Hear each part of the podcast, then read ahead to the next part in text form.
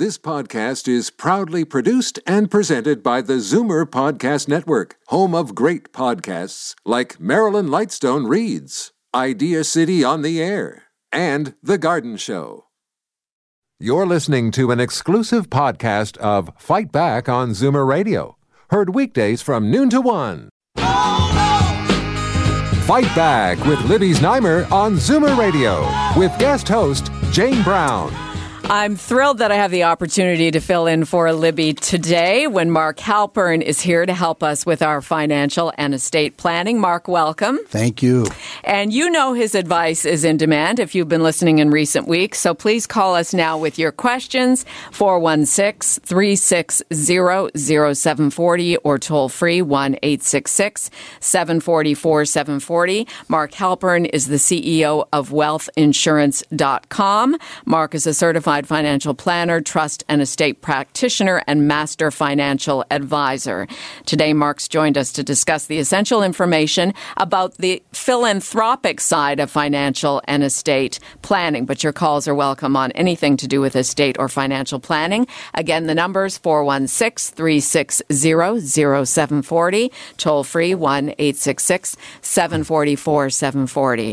Mark, why is this such a good time of year to talk about philanthropy? Well, besides the rain in Toronto, hopefully we're going to see some snow soon, and it's going to be that time of year where we're all gathering together with our families, and we just have this tremendous feeling of appreciation, hopefully, right? That you've got family, you've got health, we live in a great country, and uh, we have a lot more than we need. So if there's a way to incorporate or adopt charities into your family, which really are more like adopting as opposed to giving up money, you know, it's a great way to uh, to create some wonderful legacies that go beyond you and, and can really help a lot of people in our city who really are struggling. While you're alive and well and working, um, Canadians should be thinking about giving how much, or as a rule, what's a good idea uh, for charitable contributions versus how it positively affects your taxes? Well, I can tell you they did a survey of all the uh, tax returns in Canada, and I think the average donation size for Canadians was around two hundred forty dollars. So again, there's no rule. Uh, certainly, you know, if you come from religious circles, uh, you know, we learn about tithing, you know, in, in our religion, Jewish, you know, we have, uh, we give something called tzedakah, which is really more like righteousness or justice, and it's ten percent that you're supposed to give away. And that, you know, is, that's sort of the rule of thumb. Um, but it's certainly to incorporate something into your giving only is going to come back to you in multifold. And it would make most sense, I guess, to to make your charitable contributions throughout the year rather yeah. than in one sum. Well, actually, lump sum. right right now is yeah. the perfect time to be talking about this, because uh, if most Canadians give gifts of cash or checks or credit cards, and I would suggest that that's probably the most inefficient way to give money to charity. Since nineteen ninety-five, the government's in- introduced twenty-five different pieces of legislation for Canadians to give money to charity. And one way, which most people are not aware of, is if you've had any money in the markets, let's say you have a mutual fund, uh, you know, an E T F or some stock, and it's appreciated over the last ten, twenty years. When you sell that, you pay twenty-seven percent capital gains tax. But the government says that if you donate those shares or that stock to a charity, you don't pay that twenty-seven percent capital gains tax, and you get a full charitable receipt for the donation. Ah. So right now, Jane, while people are thinking about their taxes that are going to be due in April of twenty twenty, let's say somebody owns twenty, they're going to owe twenty-five thousand dollars of tax. Wouldn't it make more sense to donate fifty thousand dollars of low-cost shares of a company today, don't pay the capital gains tax, and now have a charitable receipt to offset seventy-five percent of those taxes that are going to be due next year? But the time you have to do that is by, before December thirty-first. So you can do it now, or you can set it up later on and just think about doing it for twenty twenty. So the charity gets a benefit and you get a benefit. Yeah, you save taxes, and you save taxes on the, the sale of those securities, which you would have paid twenty-seven percent on. Plus, you're getting a charitable receipt is now saving you taxes. So really what happens, Jane, is you're converting taxes into charity. And you don't have to distribute it right away either. You could set it up in something called a donor-advised fund. There are different foundations like the Toronto Foundation, the Jewish Foundation, the Oakville Foundation. They'll actually allow you to set up your own almost private foundation through something called a donor-advised fund. So you just put the money in there.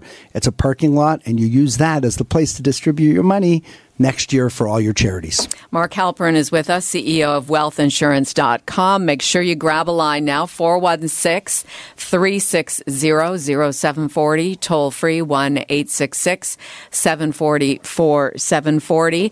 Uh, you may have a question about doing your will, and as much as, Mark, we speak to those who are forty-five plus, surprisingly, not that many people actually have an active, up-to-date will. Right. As a matter of fact, there was a survey that came out uh, of the five hundred forty thousand Canadians who have a net worth of one point five million dollars or more. Only forty percent of those people had a will. And of those forty percent, eighty percent of them were not up to date. So I've actually met people who are worth one hundred million dollars who don't have a will. And by not having a will, that's a terrible thing, because what happened is you must really love somebody at C R A so much to not have a will that you want to leave them a big chunk of your money. So a will is really the most important part of any estate plan. And then followed by that, you need to have a couple of powers of attorney as well. Powers of attorney allow somebody to make decisions on either your personal health care or your finances. And then how about just having a list of where everything is? You know, people, they might have a drawer, you know, where they sort of keep everything, and there'd be an emotional event, and then like, where is everything? And people have to do forensics to find bank accounts and digital passwords and life insurance policies, or where's the will? So it's really important that you communicate this to your family. Uh, and that maybe is a question you have if you're out there listening and you're thinking about getting your will, finally getting it done or getting it redone, because uh, they do need to be brought up to date. Uh, the idea of who is going to be the executor of your estate. If you have a question like that for Mark, how do you know who that trusted person should be in your life who would take care of uh, what you've left on this earth uh, as you move on? four one six, three six zero, zero seven four zero, toll free one eight six six, seven four zero, four seven four zero. Or maybe you have a question, you're in a second marriage. How do you deal with beneficiaries in that situation? What is the norm? What's expected by your spouse? What's expected of your children, your stepchildren? Uh, Mark, let's maybe discuss that about the executor. How do you choose an executor? Well, likely if you're a husband and wife, you normally have your spouse as the executor of each other. And if uh, the spouse, you're only a single or a widowed or divorced, like you, likely you'll have one of your children, hopefully who's uh, local, you know, geographically desirable, and also capable of following through on the delivery of everything that's said in your will.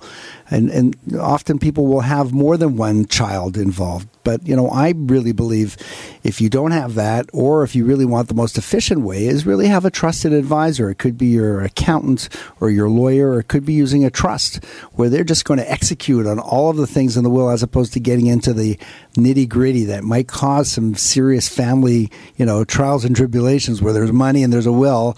Unfortunately, you see kids fighting, and it's all about that time that mom, you know, sort of carved the cake and gave her a bigger piece than brother, and it's still sort of uh, finding its rearing its head even at this point in time. So those would be the ways that you get an executor, but they definitely should be somebody who's capable. And if they don't have all the technical know-how, at least they should be able to find the right people to help them to execute your will. If you have a number of adult children, uh, will that put you more at rest, at peace, knowing that you've made all of them co-executors?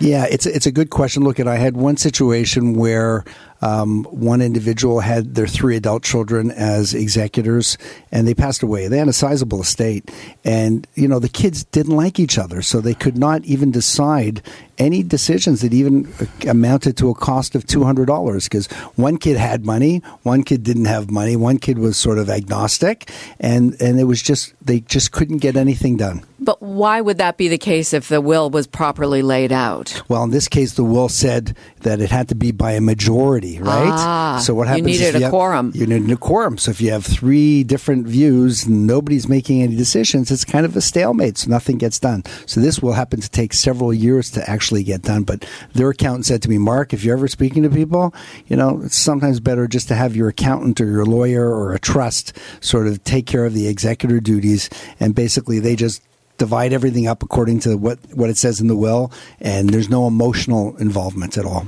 And what about uh, when we decide, as our children are transitioning between being teenagers and young adults, at what time do you do you advise that you list them as a full beneficiary, or uh, putting the money in trust until they're a certain age? What what would you advise parents of children that age? Well, look at, you know, it would be a big mistake to leave ten million dollars to an eighteen-year-old, right? You know, I could think of the Richie Rich comics back in the day, and and that would not give them a lot of ambition going forward. So it has to really be thought out. Maybe, you know, they could be part of the executor, be an executor, as long as you have a professional as as an executive executor with them. And then you could distribute money to them either when they turn twenty-five, a certain percentage, or when they're thirty, they get another percentage. Or if you think they have issues around being a spendthrift, or they're going to be blowing the money, at a, you know, maybe they have addictions, it could be, or uh, they're not good with marriages, they're kind of into the serial marriage thing. So then maybe putting it into a trust for them, or setting it up where they get an annuity. So they get a monthly amount of money, but they don't actually have access to the full amount, which of course could disappear very quickly. We always hear the stats about people winning the lottery. So I think parents have to really know their kids and be realistic, you know, and also be sensitive and, you know, be concerned about, you know, what type of life events can happen in the future that might jeopardize the hard work that mom and dad did putting the assets together before they give them over to their children. I know you have questions out there. four one six, three six zero, zero seven four zero, toll free one eight six six, seven four zero, four seven four zero. Mark Halpern is with us for the half hour, C E O of wealth insurance dot com, financial and estate planning. Let's go to Wilma.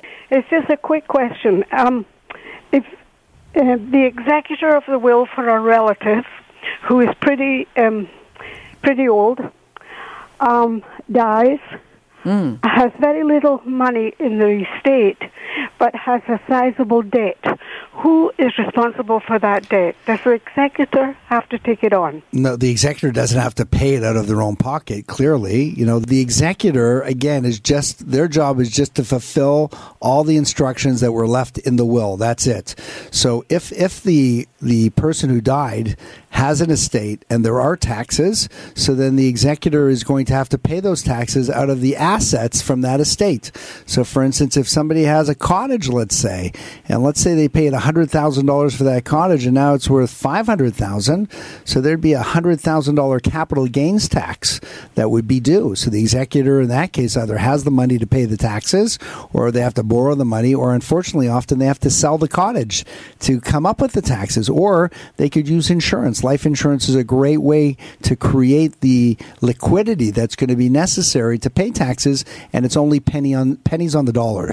So it's really, there's no cookie cutter here. Each situation is unique, and I suggest that you get some professional advice from a, an estate lawyer to help you out. Thank you, Wilma. Thanks for calling in. Uh, we've just received an email, Mark, about uh, estate taxes, what kind of taxes we actually pay in this country upon death. Well, the good news is is that if you have a spouse, a husband and wife, and one spouse dies, there's no taxes because everything rolls over to the surviving spouse tax-free. But on the second to die of a husband and wife, or if you're, let's say, a single or widowed or divorced person, the government has their hand out. So if you have any registered money, R S Ps or R I Fs, anything over two hundred twenty thousand dollars will be taxed at fifty-four percent. I mean, that means if you have a million dollars in registered money, your family's only going to be getting four hundred sixty thousand dollars. Or if you have investment real estate, not your principal residence, a cottage, or you have some investment property, or you've got stocks that have appreciated and you don't have a spouse to roll this over to, the government wants twenty-seven percent of that gain. And if you have any corporations, a company, you've got money sitting in a holding company or an investment company, the government's going to want forty-seven percent of that. So you can imagine, Jane, if somebody's sitting there and feeling pretty good that they've got an estate worth five million dollars, when they find out that that estate's only going to be worth three million dollars, that should get their attention to actually do the planning now while the sun is shining. So if you're the remaining spouse, or you're single, or you're divorced, is there anything you can do to alleviate that tax stress? Yeah, sure there is. So again, there's, every one of us has three possible beneficiaries to our estate. You have family, you've got the government, and you have charity. Each of us can pick two of them. Most people would take family and charity. So with proper planning, you can be remembered for leaving a whole bunch of money to charities you care about as opposed to writing a big check to the C R A. So one of the strategies, besides, let's say, leaving a bequest in your will of a gift, you know, either a percentage or dollar amount, realize that for every two dollars you give to charity, you save a dollar of tax. That's pretty good. Or if you have a, an R S P or R I F, maybe make the beneficiary of that a charity, in which case you don't pay the fifty-four percent tax. The money goes straight to charity as opposed to the government. Or you can use life insurance. Life insurance is a very, very powerful tool that can be used to preserve your estate for your family or to create more money for beneficiaries or for charities. But again, it requires sitting down with a professional and understanding your situation and seeing what options are available. All right, we have questions for you. Let's go to Susan in Brant County. Susan, your question for Mark Halpern. Um, the lady that I just called in a few minutes ago, Wilma, well, I don't know what she was really asking is this, but it made me think of this. If you're an executor to a will, and there's debts, and the, you, there's not as much money as there is debts. Is the executor responsible for somebody else's debts if you take care of somebody else's will? No, it would not be possible. You'd have nobody who would ever step up as being an executor, right?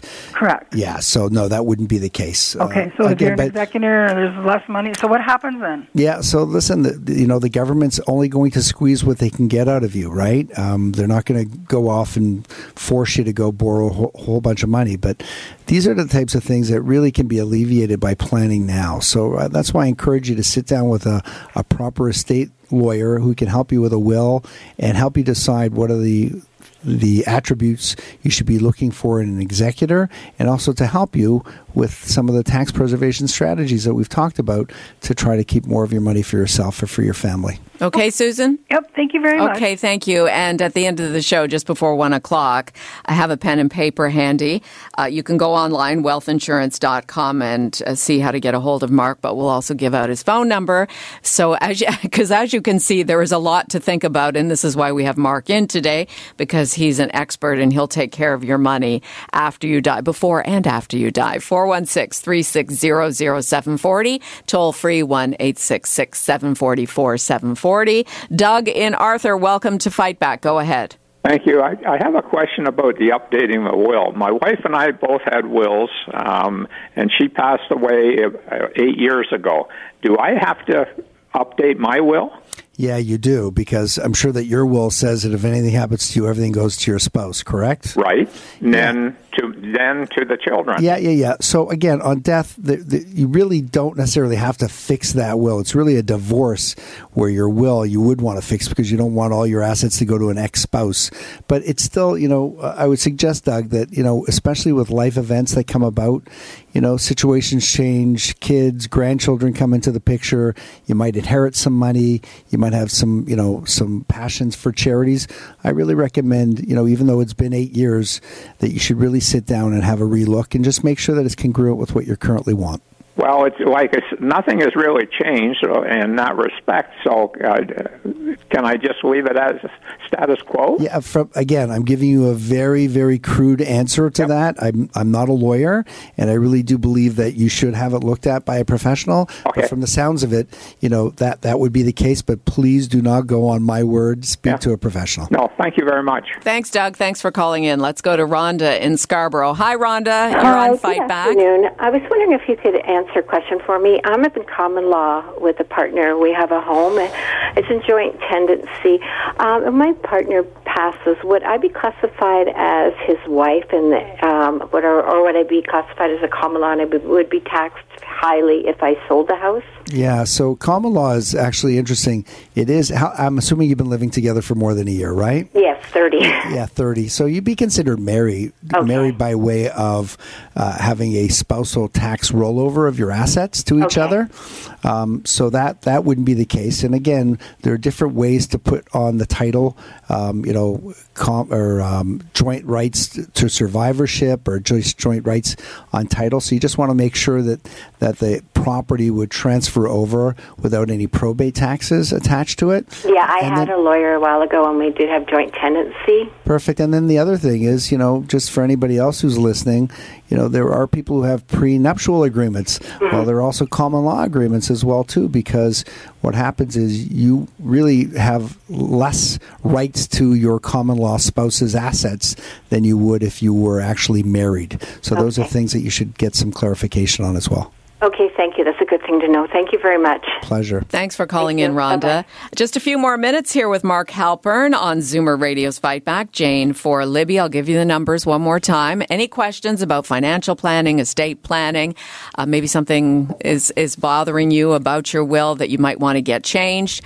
now's the time to call. four one six, three six zero, zero seven four zero, toll free one eight six six, seven four four, seven four zero. Before we go to George and Pickering, um, Mark, Mark, how, in terms of uh, what the executor gets paid for delivering on your estate, is so, there a fee? Is there yeah, a set fee? There is. There again, that's why there, there's actually an obli- a right that an ex- executor has to be remunerated for being the executor, and there's a formula that's set out. It's generally a percentage of the assets. Right, so it can it can range, or you could structure it in advance where you indicate a certain amount that you want to pay your executor. It could be a flat rate or an hourly rate, so that they don't go ahead and sort of have the faucet on where they're encroaching on all of your capital. So, it is re- there a minimum percentage? Nope, there's absolutely no okay. minimum percentage. Again, if you're no longer here and you haven't discussed it, yes. the executor could step forward and say, yes, there is a minimum amount, and this is what it is. It's generally like two point five percent, it could be five percent. So they would be entitled because there's a lot of work involved in being an executor. It's not it's not uh, instant coffee. No, it can go on for a while. A long time, and you, gathering documents, working with the government, working with C R A.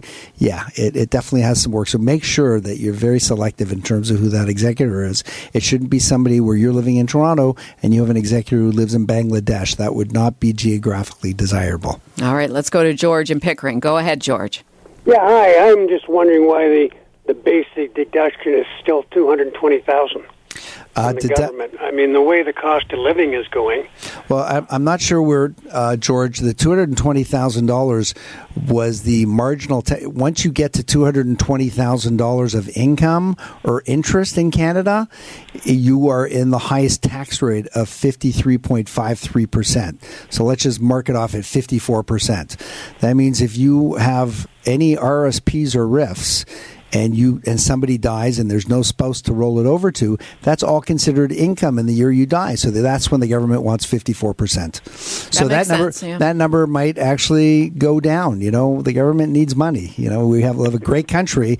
There are a lot of social services, but they need money because, uh, you know, how much more can we increase taxes on cigarettes and gasoline? There's going to be more taxation on income. There's going to be more tax on the higher income earners. And, you know, ultimately, there'll probably be an increase in the capital gain tax or in some sort of inheritance tax down the road. Down okay, the road. George, I'm letting you go. We need to get to John and Alliston. Go ahead, John. Yes, my question is, when a person would like to take out life insurance so that if, when they die, the insurance would be paid to the successors and therefore you'll pay for taxes which are going to be taken off the estate. Yes. Is there an age such as if you're seventy-nine years old, can you tell me what type of payments amount would be taken in that regard, say for either a quarter of a million or half a million dollars? Well, I'd be happy to. Again, I don't know the numbers off offhand, but if you send me an email to mark, M A R K, at wealth insurance dot com, or you call our office, nine oh five, four seven five, one three one three, we'll be happy to help you. We have advisors all across the country that can help you with this information. So it's really it's really about fitting it into your budget, making sure it's the right amount of insurance. Uh, insurance is available is a, a, all the way up to age eighty-five.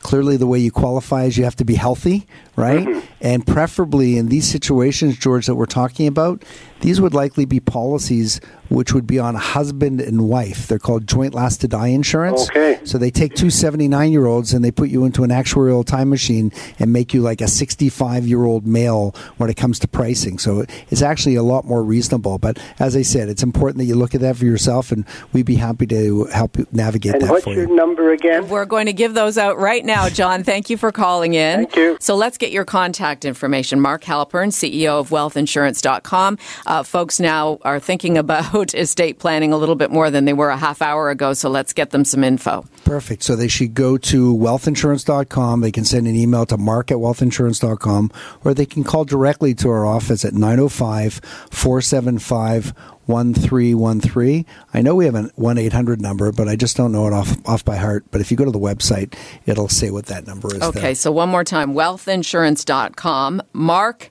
at wealth insurance dot com, and nine oh five, four seven five, one three one three. You're listening to an exclusive podcast of Fight Back on Zoomer Radio, heard weekdays from noon to one. You're listening to an exclusive podcast of Fight Back on Zoomer Radio, heard weekdays from noon to one. You're listening to an exclusive podcast of Fight Back on Zoomer Radio, heard weekdays from noon to one. This podcast is proudly produced and presented by the Zoomer Podcast Network, home of great podcasts like Marilyn Lightstone Reads, Idea City on the Air, and The Garden Show.